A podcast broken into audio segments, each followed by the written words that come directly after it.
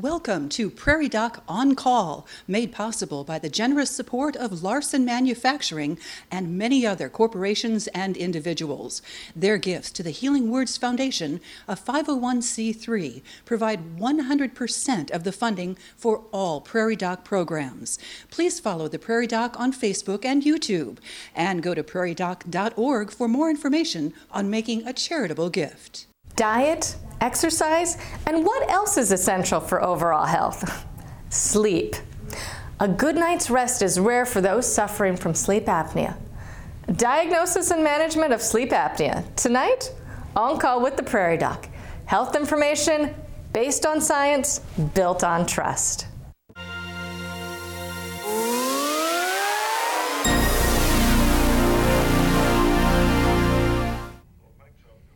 Hello, I'm Dr. Jill Kruse, your Prairie Doc host this evening. Tonight's episode is part of our 21st season providing health information based on science, built on trust. We continue to provide trusted health information this evening as we discuss sleep apnea. Joining us to address this topic are Dr. Michael Pietila from Yankton Medical Clinic, PC, and Dr. Jeffrey Boyle from Avera Medical Group Neurology, Sioux Falls. Welcome and thanks to both of you for joining us today in the studio in Brookings on the campus of South Dakota State University. So tell us a little bit about yourselves, Dr. Pietila. So I'm a, uh, pulmonary and critical care and sleep medicine doc down at the Yankton Medical Clinic and uh, Vera Sacred Heart Hospital. Um, I've done the show more than a few times. Um, practicing sleep medicine. I'm seeing lots of patients uh, with sleep apnea. South Dakota, native originally, went to South Dakota State University, Jackrabbit fan through and through, um, and um, professor with the School of Medicine, and happy to be here to talk about a very important topic sleep. Yes, thank you. Thank you so much for coming. Good to have you back on the show. So, Dr. Boyle, tell us a little bit about yourself and your practice. Sure. Uh, I'm trained in neurology. Um, I born in, in Sioux City and then went to um, the University of Nebraska Medical Center for medical school, University of Iowa for uh, neurology and fellowship, and then I came about seven years ago and I'm at Avera doing mostly neurology and about uh, about 25% sleep. So I still see a lot of sleep patients every day. Excellent. All right. Well, before we start our conversation, we invite you, our audience, to submit your questions. Viewers can contact us in three ways. Call 1 888 376 6225, send an email to ask at prairiedoc.org, or ask on our Prairie Doc Facebook page. We will work to answer as many of your questions as possible, given the time available. Sometimes we receive more questions than we can cover, and we apologize if we do not get to your question. To encourage you to ask early, all questions asked in the first 20 minutes will be entered into a drawing for one of our Prairie Doc gift items. The winner will be announced at the end of the program. Your question will remain anonymous, but please provide your contact information when submitting your question. So, this is going to be a, great topic. It, sleep apnea affects so many people. I, I've had a sleep study checking for sleep apnea because sleep is so important, and when you're not getting it, it affects everything in your life. It's so, so hard. So, do we want to just start at the very base here? What is sleep apnea?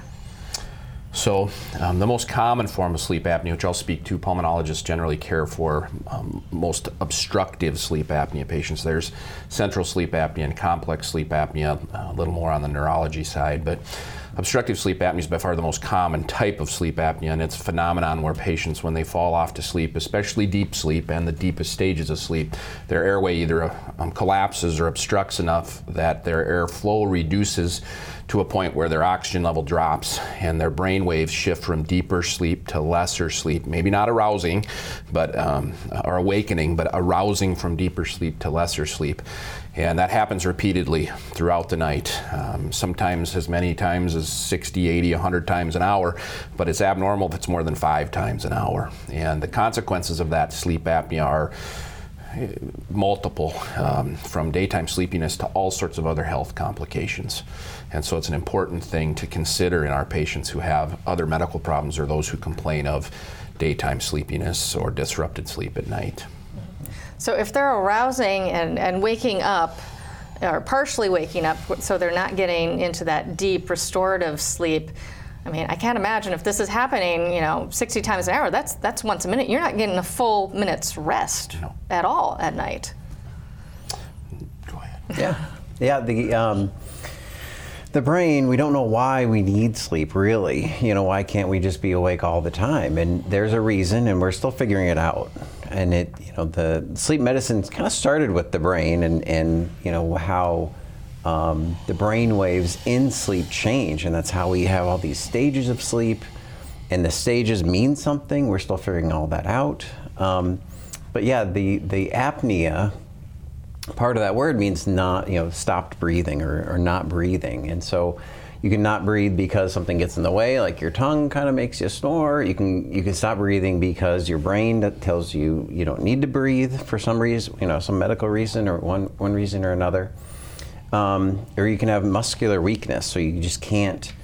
Um, you just can't breathe because your lung muscles are just so weak, and so there's different different kinds of apnea. Um, certainly, there's some very common forms, but um, you know, I think we've done a pretty good job in the last 50, 60 years of, you know, diagnosis and management of these things. So we, we really can help people, you know, get into those restful stages of sleep that they need. All right. Well, we're already getting really good questions from uh, viewers here. A caller states that they've been having trouble sleeping, but their sleep apnea test came back negative. They've been taking five milligrams of melatonin and two milligrams of Benadryl before bed, which they think has been helpful. Um, is there something else that they should be doing, or you know, what else could be causing this this difficulty with sleeping? And are there any long-term side effects for taking Benadryl and, and melatonin? Great question. We get that a lot. Um, it, I feel that it is kind of what that turning off the brain sort of part of, of uh, you know, sleep onset. Insomnia is very, very common in, in the United States.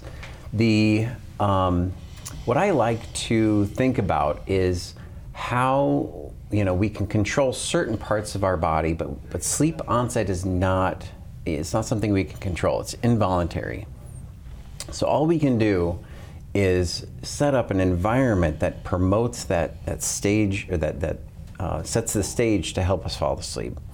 This, you know, some people will say this is something called sleep hygiene, that you can take care of your environment, take care of your brain, take care of, of your bed in a way that promotes sleep, and that you, um, when it's time to go to bed, you're on a regular schedule, um, and uh, you have a, a, good pattern and, and avoid you know alcohol and nicotine and, and other things that help you just fall asleep at a regular time when you kind of hope to that's what I, um, one of the things that I, I bring up in talking about this. Um, the medications, uh, antihistamines, are very commonly used. They kind of make you sleepy, and, and for a lot of folks, they help quite a bit. Over time, I think that the antihistamines, and histamine is a neurotransmitter in the brain, blocking that with an antihistamine is probably not the best strategy, especially if it's something like, well, you know, take a warm shower before bed, or um, you know, if your if your dog is is big and he's sitting on your legs all night and waking you up, and you know, um, you, you, know, these are pretty easy fixes sometimes to just improve your sleep hygiene, and then you don't need to use the the antihistamines. They in you know, with years and years of, of reg- relatively high dose antihistamines, we've seen a little bit of, of memory problems in, in uh, the older age. So that's one of the reasons I try and get my patients to recognize their sleep habits to improve um, insomnia. Yeah. And definitely, Benadryl has more side effects as you get older. I mean, there's it's not an ideal medication with the risks of grogginess, kind of that hangover, falling if you mm-hmm. have to get up in the middle of the night, use the restroom. I mean, so it's not a benign, even though it's over the counter, mm-hmm. there are still definitely risks and benefits to consider when taking that medication. Absolutely. All right. Well, a caller from Webster says, Should you wake a sleepwalker? I don't deal a lot with, with sleepwalking. sleepwalking um, so I don't know that I can make a comment uh, based on science whether that's dangerous or not dangerous. How about you, Dr. Boyle?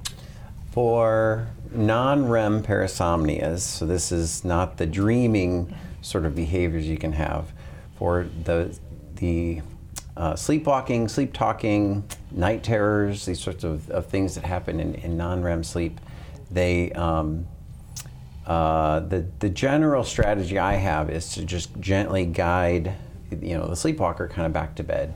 Trying to awaken them can be emotionally charged. It can cha- uh, change that, that, that behavior, that parasomnia, into something um, like a night terror, where they can become more confused and um, uh, dismayed. And so, for my my son had these um, sleep uh, walking episodes. He's ten now. Um, I I found that giving him a glass of water helped, which I I didn't know what I you know I'm just a dad trying to figure this out something. you know, but I said well, you know Sean come here. And so we, we sat down and, and I just had a water from him and he took it and kind of like he's half asleep and then after he drank, he kind of seemed to wake up a bit. And I don't know if this was like a stimulation of the brainstem, which is like a lower part of the brain, and that kind of recalibrated his his um, uh, his sleep circuits or, or wakefulness circuits. Um, but that's what I that's what I found in my personal life for this. I don't again I don't know about the science of it, but um, but that's what I've been using. Right, excellent. Well, let's get back to sleep apnea here. As far as diagnosing it, um, a patient states they don't want to do the sleep test in the hospital. Is there another option for them? Yeah, so when I first started practicing sleep medicine 20 years ago, the only option was in the sleep lab, and it was generally two nights one night for diagnostic purposes, one night for a positive airway pressure titration. And then we evolved into a single night study where you could come in and do four hours of diagnostic and four hours of therapeutic. And now, in the right subset of patients, those who you have uh, high pretest probability or likelihood of sleep apnea, who meet the typical criteria large neck, high BMI, daytime sleepiness, who don't have chronic heart or lung disease or a history of dementia or strokes or something that would make them more prone to have a complex form of sleep apnea or neuromuscular weakness or restricted lung disease, mm-hmm. a home sleep test is very reasonable. And that's most patients. I mean, most people I see um, can do a home sleep test. And in that right subset of patients, um, they're pretty good. Um, you know, they don't pick up on the mildest forms of sleep apnea as well as an in-lab study. So if you do a home sleep test, it comes back borderline and you have all the other typical symptoms, then I usually put them in the sleep lab. But the vast majority of people can do the home sleep test. I can interpret it. I can get them an auto titrating positive airway pressure device, an APAP, a form of positive airway pressure therapy. They get an interface that's comfortable for them, whether it's over their nose or in their nose, preferably nasal over a full face mask, and then they go home and start using it on their own schedule. I, I ask them to try to get four hours, uh, minimum of 70% of nights, but preferably all night, every night. And so this gentleman or, or, or woman may be a great candidate for a home sleep test. Okay, excellent. And we were talking about, you know, diagnosing the sleep apnea. We talk about the apnea hypopnea index or how many events they're having. Uh, viewers asking, what is the acceptable limit for apnea events per hour? Because they've been using their CPAP for about five years now. At one point, they were down to just three events an hour. Now they're up to seven events an hour. Is that concerning? Um, probably not. Um, and so, you know, the idea of treating sleep apnea isn't to get perfect sleep. Um, and so it varies on severity and in your other illnesses in life. Um, and so normal is five or less per hour um, in most instances. 5 to 15 is mild disease, apnea hypopnea index. 15 to 30 is considered moderate, and greater than 30 is severe. And between 5 and 15, if they don't have daytime symptoms of sleepiness, if they don't have serious comorbidities that would be made worse by even mild sleep apnea, CPAP may not be necessary in that setting. That patient might benefit from lifestyle modifications, avoidance of supine sleep, no alcohol or sedatives near bedtime, weight loss. Once you get up to 15 to 30, um, if patients have any daytime symptoms, they should try treating that with CPAP. Um, and if they have comorbid illnesses like hypertension or AFib or heart failure or those diseases we know are very closely related to sleep apnea, they should be treated. And then greater than 30, we feel like everybody should at least try CPAP. Okay, so definitely try it. So, um, Oh, and commenting, you know, yes. when we do get you started, our goal is to get that apnea hypopnea index as low as we can. Um, but it's really a lot about your symptoms too. Are you sleeping more soundly? Are you feeling better rested? Then, if your AHI is a little high, I don't sweat it. Okay. All right. So, how they're feeling is just as important as the number, the printout. Absolutely. So, All right. A caller from Madison says they have a sleep apnea machine would like to know why they're waking up in the middle of the night with dry mouth and the machine is dry.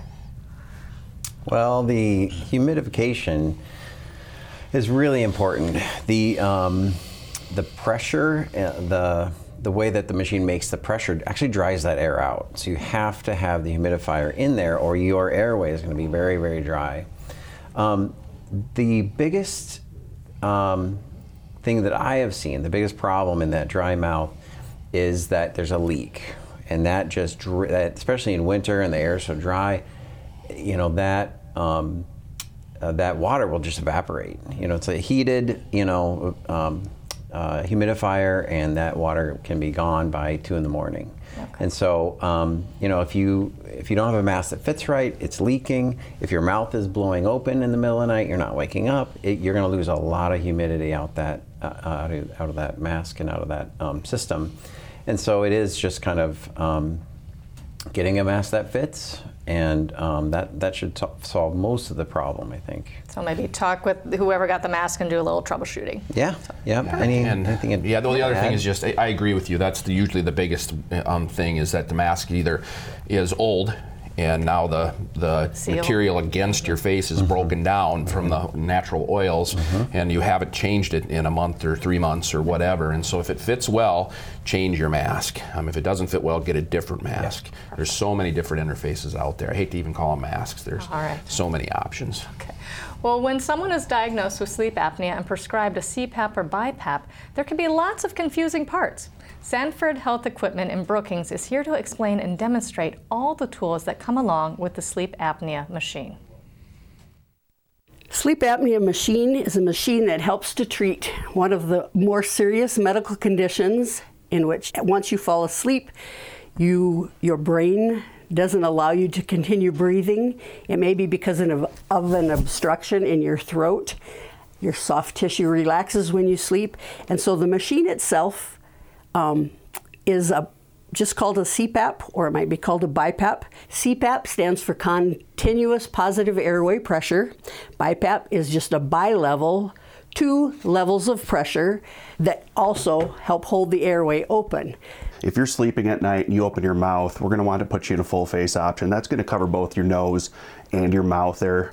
Um, so the, one of the most popular options we have right here, it's a ResMed product. So as you can see here, it's got the magnets for attachment. Um, the really nice thing about this mask as well is it's got four points for adjustment. So you've got two up here that can kind of adjust the top portion, two down here for the bottom portion. Um, this one really has some really, really good silicone seal on this one too to prevent leaks. It's got a very, very high pressure rating, which makes it really, really good for your basic CPAP or your BiPAP.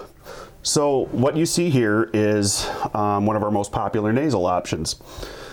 So if a patient walks into the store, um, usually the only way I set them up in a nasal option is if we know for a fact that when they sleep at night, their mouth is closed, right? So we don't want that mouth opening up when you have a nasal device on. So this is our most popular nasal one. Again, has the two magnets on the side there. Very, very convenient, easy to operate, easy to put on.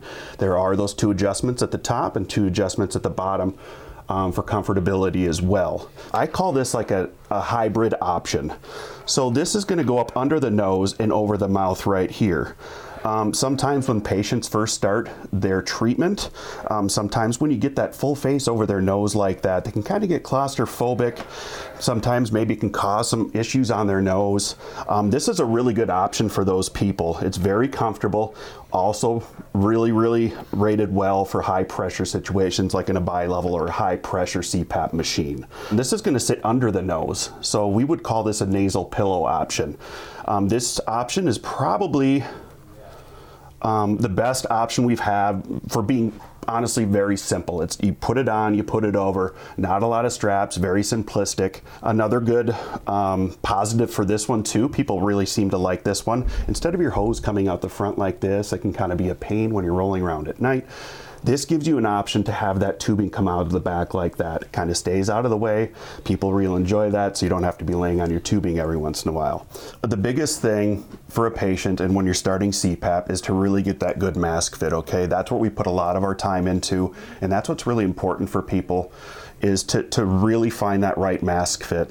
Because even though these are the most popular ones they're not they're not the most they're not the best fit for everybody right? So we want to make sure we individualize that and make sure we really really find that right fit for them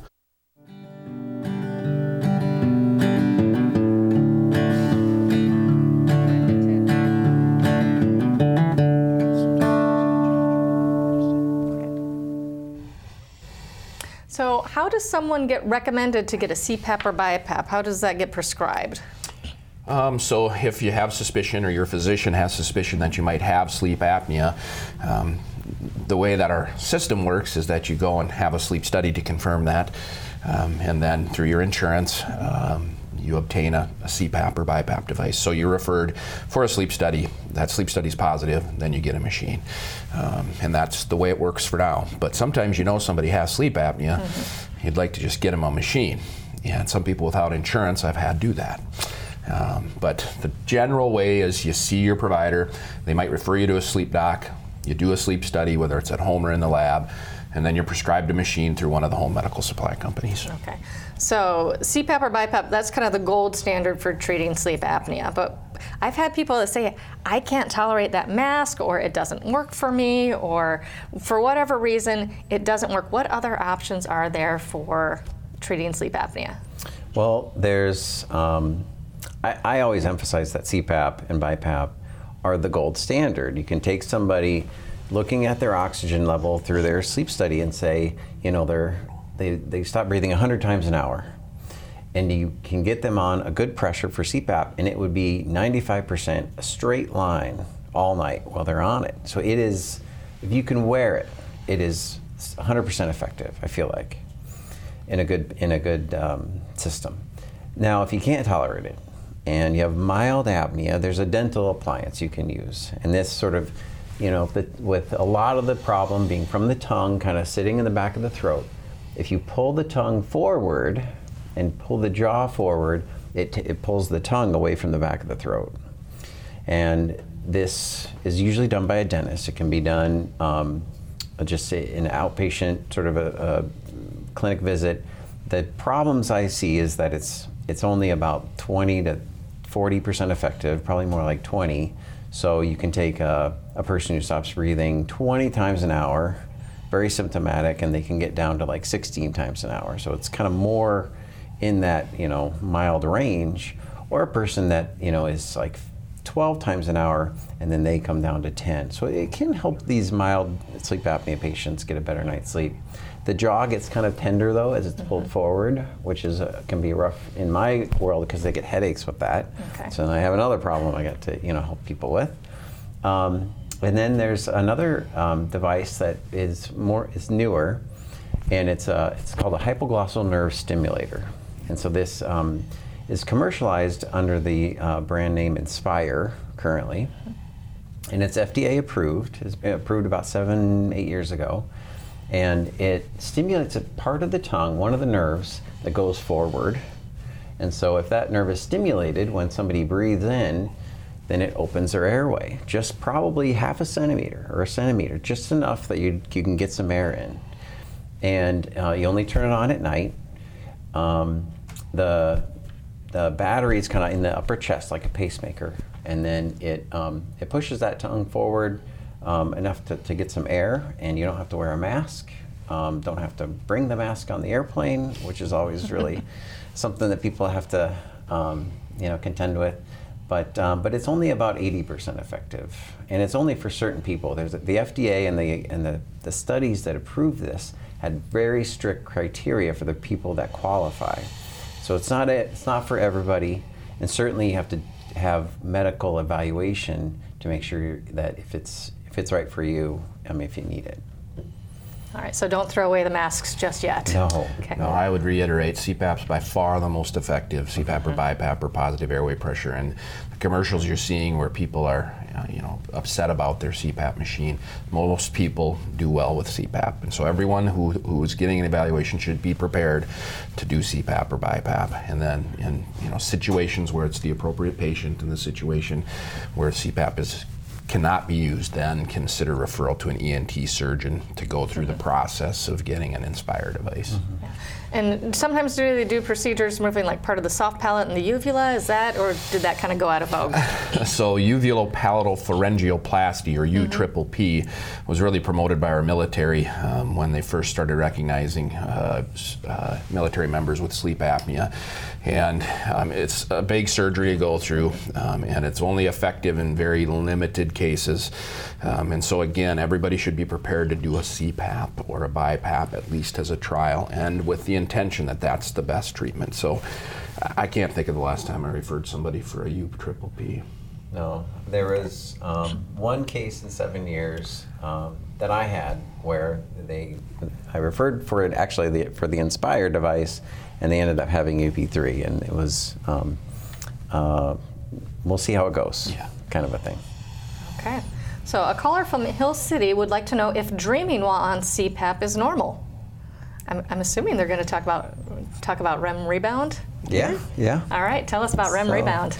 Yeah. Um, so the REM sleep is when we're completely paralyzed, and when your tongue is paralyzed, it, it falls backwards sometimes, and that obstru- obstructs the airway. So the brain does a really good job at avoiding REM sleep while you have moderate to severe sleep apnea because you get so low on oxygen, and then you wake up anyway. And so for years, they only get you, you know the patient will get very little REM sleep, and then finally the you know you put people on CPAP and it's amazing on the on the sleep study you know when they finally get like a, spl- a split night protocol where we have them on cpap and like they have two hours straight of rem sleep. And they'll wake up and say oh my gosh i had the most vivid dreams.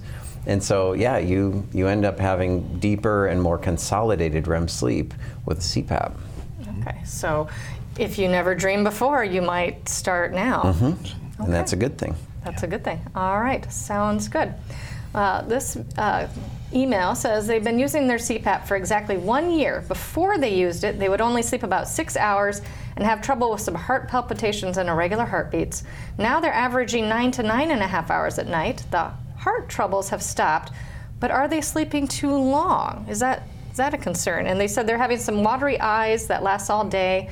And pressure on the temples, is that because of the CPAP machine being on too long? Or Well, I wouldn't say that nine hours is too long a sleep. Um, and you know, sleep deprivation is cumulative over time.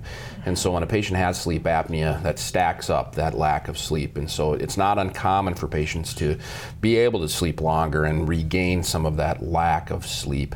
Um, the watery eyes can potentially, if the mask is leaking, be related, but I'd, I would talk to the eye doctor about other potential causes for that.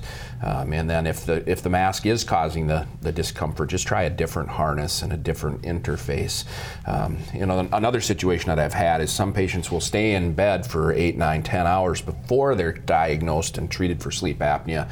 They get on their CPAP, they improve their sleep, they get more REM, they don't need as much time in bed. And so that's another scenario where I used to sleep eight or nine hours, but now I'm only six. It's really about how you're feeling the next day.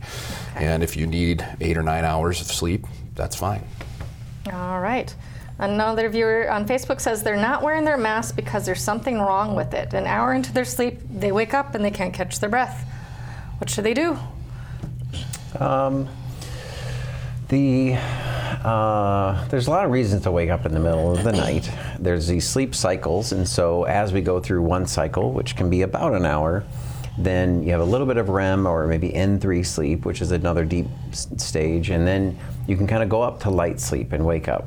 And sometimes it's um, uh, it's just your, the cycle, the feeling of um, you know not getting enough, enough air is a little bit concerning. Though I'd say that that it could be that they're in REM sleep also, and um, that they're under titrated. It, it could be that they need um, a little bit higher pressure during REM sleep.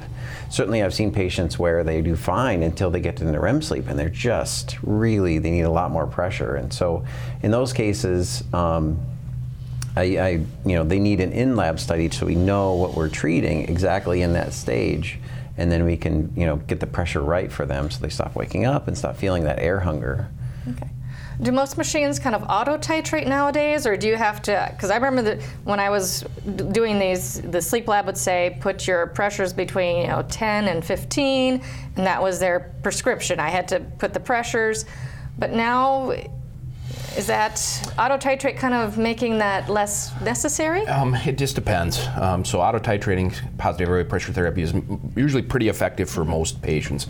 The situation that this caller or, or emailer was describing is one where I'd want them in the sleep lab because it could be central apnea, um, it could be under titration, um, and there's just no good way to know with certainty. Um, and so, uh, you know, the old days where everybody got a certain CPAP pressure is gone, um, but when you start AutoPAP, if you're having a sense I can't get enough air, you're either not getting enough air because your pressure's too low, or you might be forgetting to breathe, as he mentioned earlier, where this phenomenon in certain patients where our brain gets confused or forgets to breathe at night, and then CPAP doesn't help that. Um, and so you have to talk about getting on a machine that breathes for you, because CPAP doesn't breathe for you, that breathes for you when you stop. And so that's BiPAP with a rate or devices called AVAPs machines um, that sense how much you're breathing and target a certain minute ventilation, a number of breaths and the depth of a breath, and corrects that. But you got to go in the sleep lab to do that.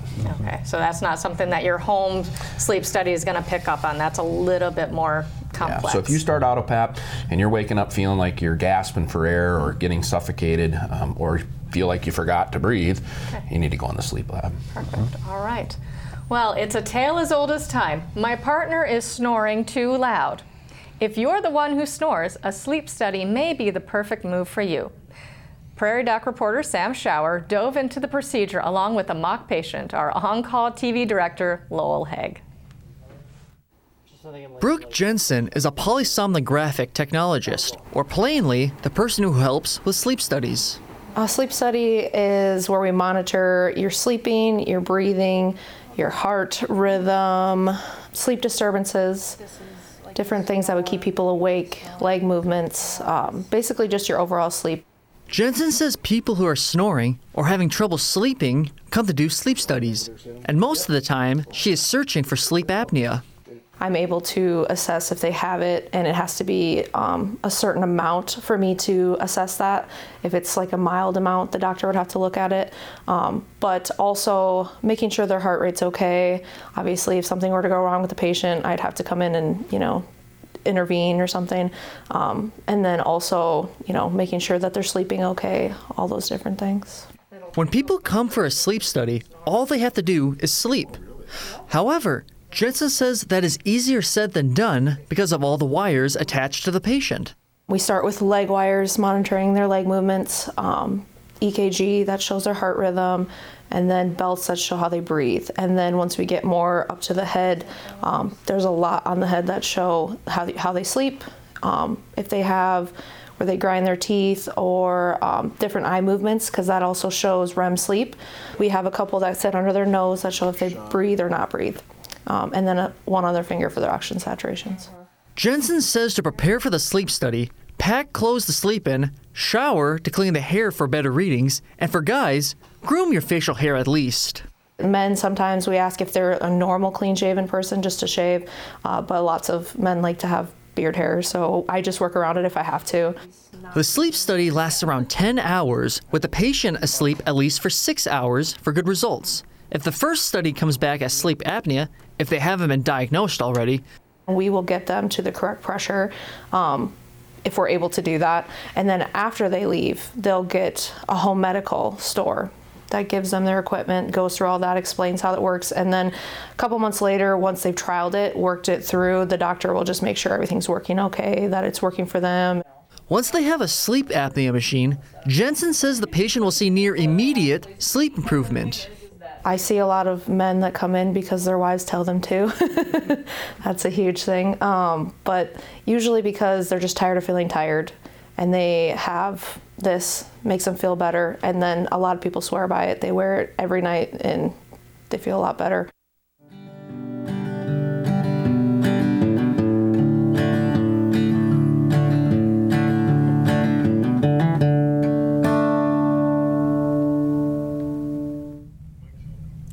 Well, that was nice to see what the sleep lab looks like and kind of what you'd be expecting. It's like being in a fancy hotel with a lot of wires on your, your body attached. So, um, but I can say from personal experience, uh, from the two sleep studies I've done, that uh, I actually fell asleep very quickly.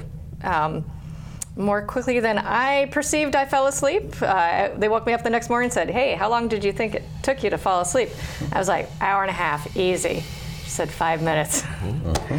So, uh, sleep perception is very difficult to know how much you're sleeping, when you're falling asleep. Uh, yeah, I think that's very interesting. A viewer asks, How do we distinguish the need between um, having problems with sleep apnea versus getting up for other things like prostate issues or hot flashes or restless legs. How do we know it's sleep apnea? Yeah, and so I think again, based on um, you know the clinical picture, is the patient overweight? Do they have a large neck? Is their airway crowded? Do they suffer from hypertension, atrial fibrillation? Those sorts of things make you think more about sleep apnea. But sometimes it's just insomnia or disrupted sleep. Frequent nighttime urination can be due to sleep apnea. And so, what I tell patients is a sleep study is likely to be helpful um, for, for those sorts of things. You mentioned palpitations. You know, there's a clear association between heart arrhythmias, especially atrial fibrillation, and sleep apnea. And without treating the sleep apnea, the AFib is really difficult to control. And so, patients who have AFib need to consider a sleep study. Mm-hmm. Um, and hypertension. If you have high blood pressure and you have sleep apnea, it's going to take a lot of medicine, or you may never get control of your blood pressure without treating your sleep apnea. And so, in those patients who are having difficulty managing their high blood pressure, a sleep study needs to be considered. Yeah, so there's more consequences than just a poor night's sleep if you're not treating your sleep apnea. Mm-hmm. So, all right. Uh, viewer from Rapid City says, is there any correlation between bruxism or teeth grinding and sleep apnea? Yeah, we see bruxism with, okay. uh, sleep apnea. The um, I think it's a sense of arousal that you you know uh, are low on oxygen or obstructing the airway, and the brain senses that, and then has to try and wake up to a to a point that you can breathe again. I, I think of the head and neck muscles as sort of special muscles for um, the nervous system, and so the the um, masseter here uh, that that sort of helps with chewing, and then the temporalis up, up on the uh, forehead or on the temple um, will grind the teeth back and forth. And so your, your dentist may say, Oh, you're grinding your teeth a lot. And that may, if you have other signs and symptoms, you say, Well, maybe I should get a sleep study or at least talk to my doctor about it. Okay. All right. What about uh, people have lots of wearable devices, you know, Apple Watches, smartwatches, Fitbits that track sleep are they accurate? If it's saying, oh, I'm only getting four hours of sleep and I've got you know 200 arousals, is that do I need to be concerned? Should I talk to my doctor? That is a very good question. I think we're still trying to figure that out. One of the problems is that Fitbit and Garmin and Apple Watch, they are keeping their the way they are judging sleep a secret. It's proprietary. And so they're not sharing like you know, this isn't research at the university that's out published in a white paper that we can go read. This is behind closed doors on, on Apple's campus, and I'll never know it, probably. And so we can't study them very well, and it's hard to know where, what the use is in them. If I have a patient with a neurologic condition like Parkinson's disease who moves a lot at night, then the movement um, gyroscope that the watch is using to say, oh, they're not moving, then they must be in REM sleep. Well, those patients are not going to have a good reading on those watches. And there's other things too that cause excessive movements at night, things that will change your heart rate. Sometimes I think that the heart rate is part of their algorithm and how they judge what stage of sleep you're on and if you're asleep. And even if like I'm watching TV with my wife for an hour before I go to bed, it might think I'm asleep because I'm not moving very much. You know, maybe my heart rate goes down. You know, I'm just just laying there. So um, I use uh, that information with a grain of salt, certainly. So definitely not a replacement for a sleep study. No, know, I think we've all experienced where we have our Apple Watch or Garmin on or our cell phone, and you don't do many steps that day, and it tells you you had 10,000 because something's mm. causing that gyro to, to count a step. Or you have a day where you did a lot of activity and it didn't pick up on it. Mm-hmm. So, again, actigraphy, which is a monitoring of your physical activity as a representation of not sleeping, is something we've used in the past and we still use in medicine. Um, but it's not, we don't know again how they're determining whether you're sleeping or not with those. And um, we don't know how accurately it's recording that, so it doesn't replace um, better studies. All right, so viewers asking about uh, where do you purchase CPAP masks? So if they don't like the full face mask or they don't like their nasal pillow, where, where do they get them and, and how often should we replace them? Yeah, so again, um, home medical supply companies are the traditional place where you get the machines and you get the equipment, and they generally have a guideline for you, and your insurance partly determines how often you can get new masks, new liners, new tubing, um, that sort of thing. Um, there's also online resources, cpap.com or Amazon, um, and so if, if you prefer just to sort of manage it yourself without the assistance of the home medical supply, medical supply company and you, you feel savvy about that, um, I have a lot of patients who do it that way too. Um, but the one thing I would say is, is a mistake that some of my patients make is not changing that mask liner out frequently enough or interface. I hate to say mask. Nasal CPAP's fantastic, and so if you can do nasal, that's what my preference is for patients. But make sure you're changing that liner frequently enough that it's not breaking down and leaking, and and you you want your straps to be good elastic, and and so the home medical supply company can help guide you the internet's a good resource too. I, I feel like some patients will say, "Oh, my mask was really good," and then it started irritating my skin. And I'll say, "Well, are you washing it? Are you cleaning it?" Because our oil then will build up on those masks, and then their their skin will react against those that bacteria that grows on the mask. It's not reacting against the silicone, which is actually hypoallergenic and actually very um, uh, uh, highly technical substance. So just wash it, and I think a lot of the problems um, will go away if you just keep your equipment clean. All right. So is sleep apnea um, positional? Does it affect people more that sleep on their back or side, or yeah, so I think you had a comment on your um, screen that you know before age 50 it's uncommon in women. Mm-hmm. Um, after age 50 it's equal to men and women. I think that's important to keep in mind too. Um, if you have a woman less than 50 who's having daytime sleepiness, sleep apnea is less likely than in a in a man or in a woman over 50. As far as position, yes, makes a big difference in many patients, and in fact, in some instances, patients have strictly supine or sleeping on their back related sleep apnea because if you look at the anatomy, when you're on your back more chance your tongue's going to fall back, mandible's going to fall back. And in some instances, um, positional therapy is an appropriate treatment. Um, a patient just needs to strictly avoid sleeping on their back, which these patients will generally say, Well, I never sleep on my back. And then you do the sleep study, and they're three hours on their back. And so you have to be fairly aggressive in that patient with more significant positional sleep apnea to either avoid supine sleep. I just tell them get a CPAP, you can sleep however you want then, mm-hmm. and it works. Otherwise, they're sewing tennis balls in the back of their yeah. pajamas and, yeah, and positional pillows, pillows and, and, yeah, and that doesn't always. It's not the best. So the, the position you fall asleep in and wake up in may not be where you're spending the rest of the night. Correct. All right. So a caller from Bellbag said she saw an article somewhere that talked about skinny woman sleep apnea. I was wondering, is that real? Could, or do you just have to be a fat, overweight guy with over 50 to get sleep apnea? I think it's anatomy. I think it is the tongue, the base mm-hmm. of the tongue, which can go quite uh, ways down your throat. And um, then, then there's, you know, for overweight um, individuals, there are some lateral pharyngeal fat pads, and those kind of close. But if you have just a prominent tongue, and your palate hangs kind of low in your mouth, and you can't even see the, the punching bag thing, the uvula, mm-hmm. then that would say that you're just your anatomy is um, is conducive to this, you know, to obstruction. I, I always look at, you know, the the family members in the room, and if somebody's, you know, if they look the same, and and dad has sleep apnea and looks like the son, I say, well, you probably have the same anatomy. It, sleep apnea is genetic, but with your anatomy, you're built the same way, kind of deep inside your throat.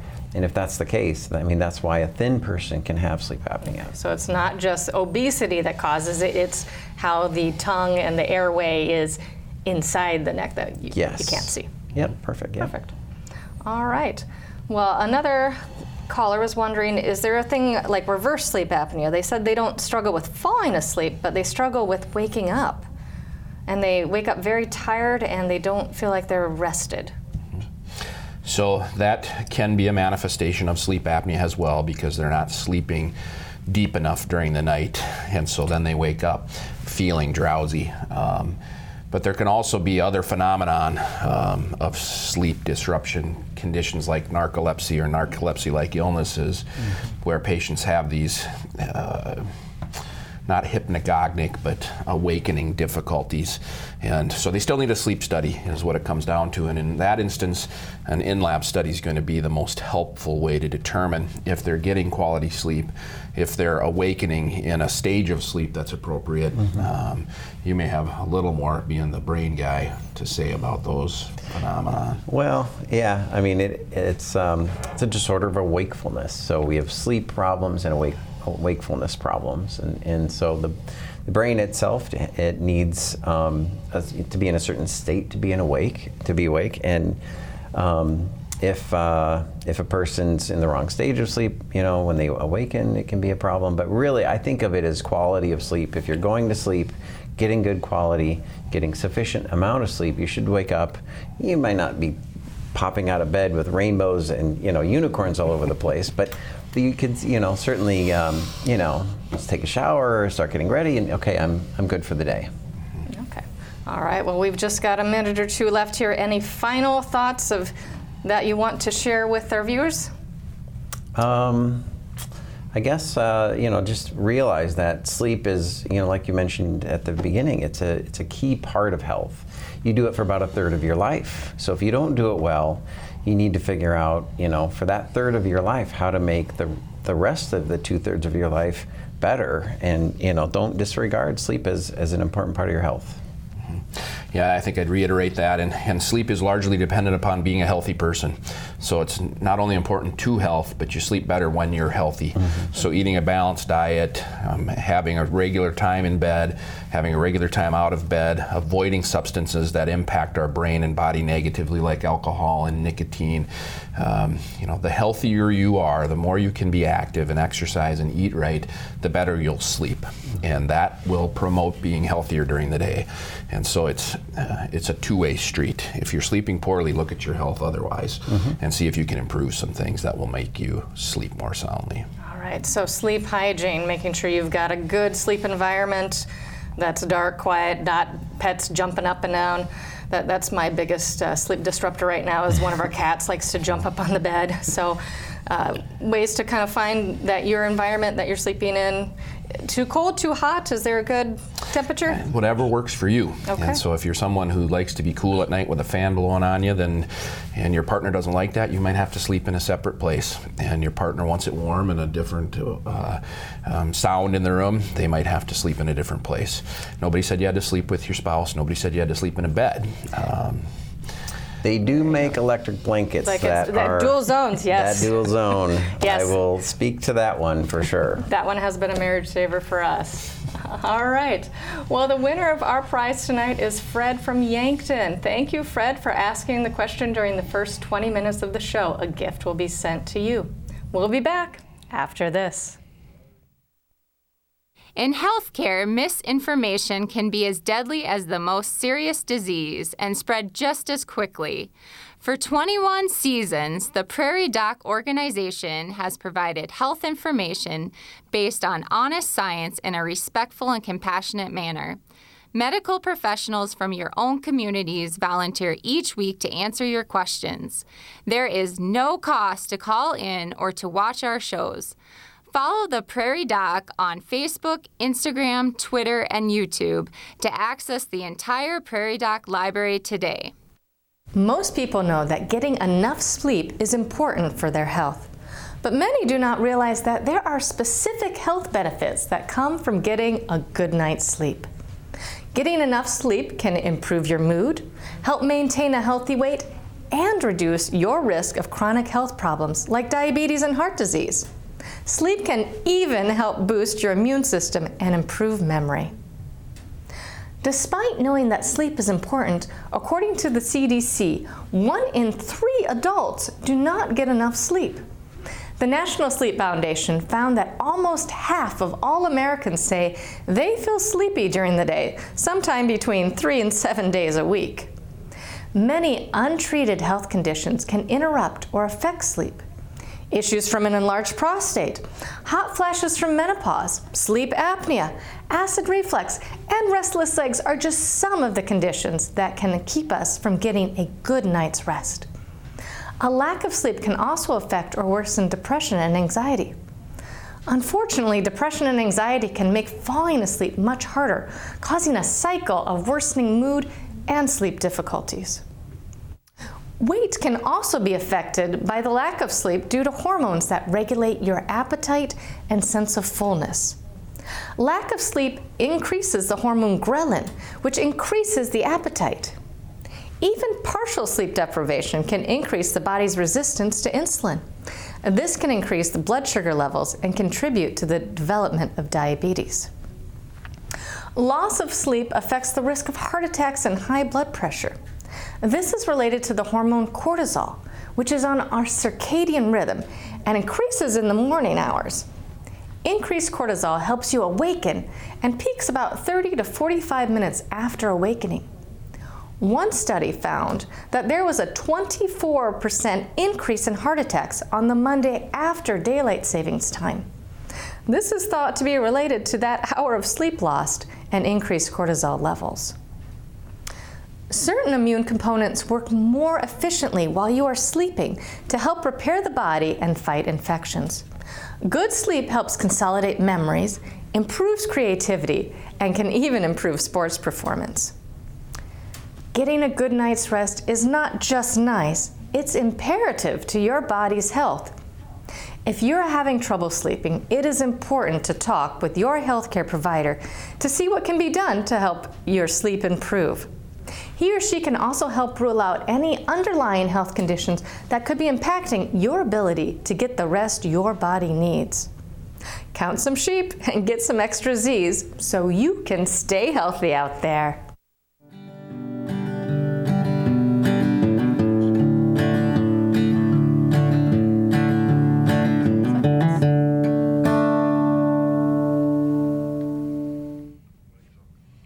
Thank you to our guests, Dr. Pietila and Dr. Boyle, for volunteering their time to help us learn more about sleep apnea. If you would like to see and hear more episodes of this program, please like and follow us on Facebook and YouTube. Visit us at prairiedoc.org.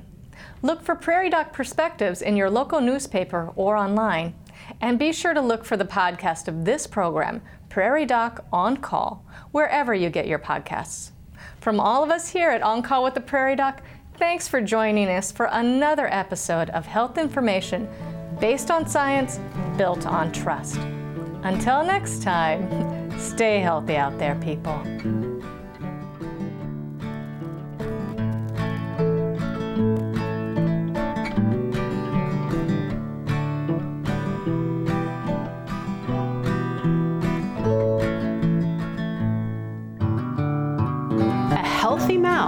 Is fundamental to a healthy body. The importance of oral health. Next time, on call with the Prairie Doc. Health information based on science, built on trust. The vitality of a rural community is closely tied to the health of its population. Hello, I'm Dr. Tom Dean. I grew up on a farm west of Wessington Springs, South Dakota. After completing medical training nearly 50 years ago, my wife Kathy and I came back to Wessington Springs to provide health care and to raise our family. All my life, I've been an advocate for rural communities. Rural residents often encounter barriers that limit their ability to obtain the care they need. In order for rural residents to have the best health care outcomes, appropriate health care services must be available in a timely manner. The foundation of good health care is good health information. Prairie Doc programming provides rural communities with truthful health care information based on solid science. All Prairie Doc media is free and accessible through social media and South Dakota Public Broadcasting. I am honored to be a volunteer board member of the Prairie Doc organization. I know the value of providing objective, evidence based health care education free of charge to anyone, especially to people who have limited access to healthcare professionals. Please help us to continue the legacy of Dr. Rick Holm of providing information based on science and built on trust. I urge you to go to prairiedoc.org and make a donation today, as Kathy and I have done. If you don't feel comfortable donating online, please send our staff an email and they will send you a pledge card through the mail. Thank you for believing in and supporting our mission.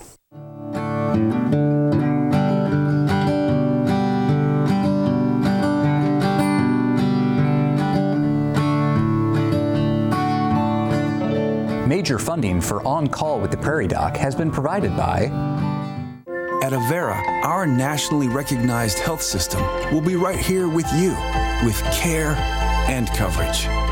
Hello, possibility. Hello, healthy.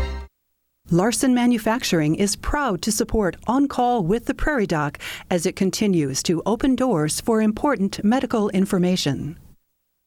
And with the ongoing support of these individuals and institutions Brookings Health System, Ophthalmology Limited, South Dakota Academy of Family Physicians, Avera Heart Hospital, First Bank and Trust, Dakota Allergy and Asthma, Vance Thompson Vision, Monument Health, Black Hills Medical Society, Brookings Madison Flandreau District Medical Society, Pierre District Medical Society, Sioux Falls District Medical Society, Yankton District Medical Society, Orthopedic Institute, Lake Ponce Saline Academy, Aberdeen Asthma and Allergy, Dakota Bank, South Dakota American College of Physicians, and Swiftel Communications.